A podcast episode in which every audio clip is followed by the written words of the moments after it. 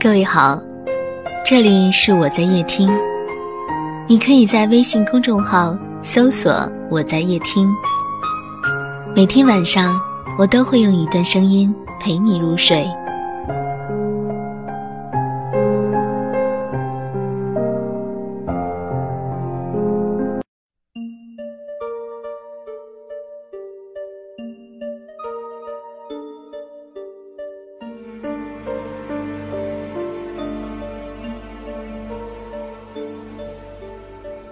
我和你相识在一三年的八月，荷花开的最灿烂的季节。没有浪漫的一见钟情，相反，第一次见面，看你不太顺眼，因为是我讨厌的类型，所以认识之后并无交集，只是出于礼貌，互关了朋友圈。除此之外，再无其他。我一直是个固执的人，对喜欢的人热情洋溢，对不喜欢的。则冷漠相向，恰好你是后者，所以我曾多次无视你的邀约，我只是觉得没必要联系。然而事情的发展，永远不像我想的那样，大概是你的坚持打动了我。那天我鬼使神差的跟你一起吃饭、看电影，像老朋友一样相处着。后来见面频繁，我们经常一起吃晚饭。仿佛成了一个习惯。我也不知道为什么，突然觉得你没以前那么讨厌，好像还有一点点喜欢。我发现跟你一起吃饭这件事，变成了一种期待。光想着，嘴角就会不住的上扬。于是，在十一月的中旬，一个特别的日子，我们在一起了，顺理成章的那种。我想着，既然相互喜欢，就在一起好了。毕竟遇见这样的机会不多。我屈从于现今的快乐，但是刚开始我也没有想过能走多久。毕竟还只是喜欢，走一步是一步。万一一不小心一辈子了呢？未来的事无法预测，爱情更如此。就这样，我们和所有恋爱中的情侣一样，吃饭、逛街、看电影。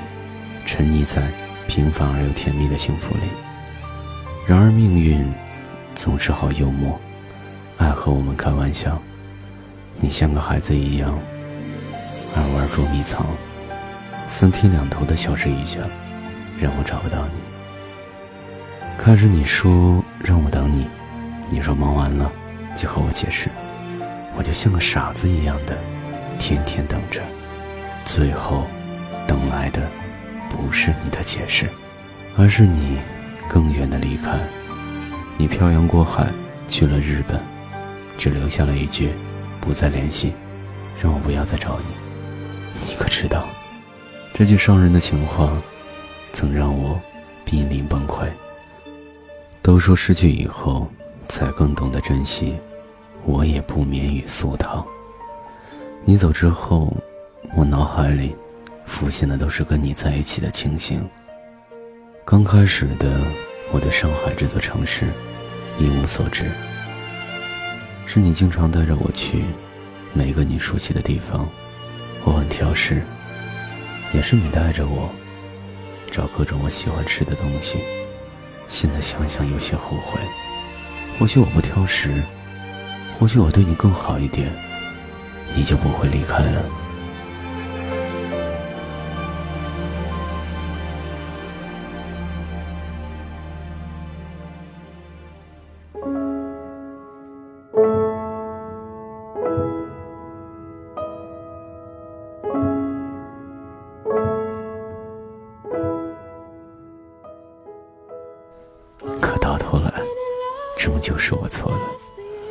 错得很离谱。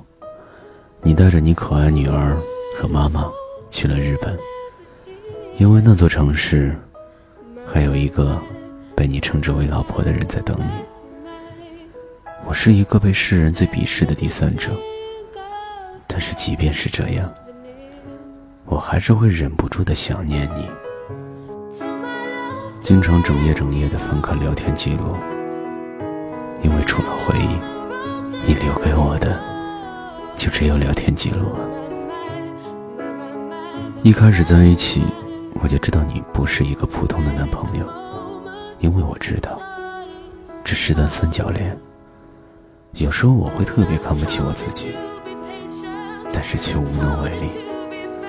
我对你的爱走进了死胡同，已经撞得头破血流，却还是拉不回来。或许你的离开，正好给了我一个机会。让我自我救赎，走出死胡同。我花了三个月的时间去平复自己，终于决定过新的生活，却又突然传来你的消息。突如其来的陌生电话让我不知所措，电话里你的道歉更是让我痛苦不堪。你问我说：“可以不计前嫌的做回朋友吗？”当时我很想说，我做不到了。但是拒绝的话，却怎么都说不出口。我知道，我没办法拒绝你。身边所有人都在骂我，就连我自己也是。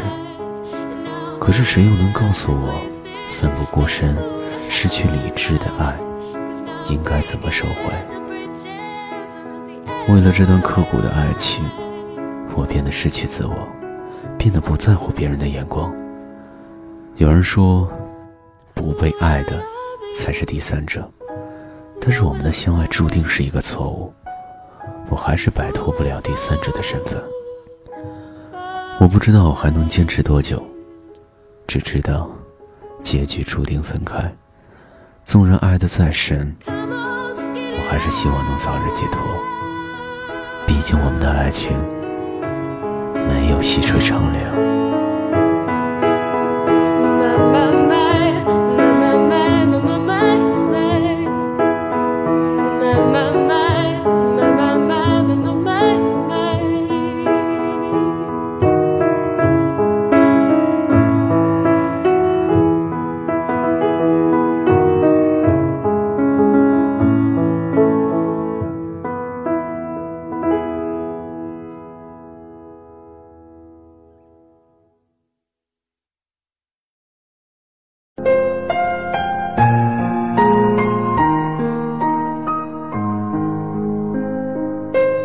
本节目到此就结束了，感谢各位的收听和陪伴。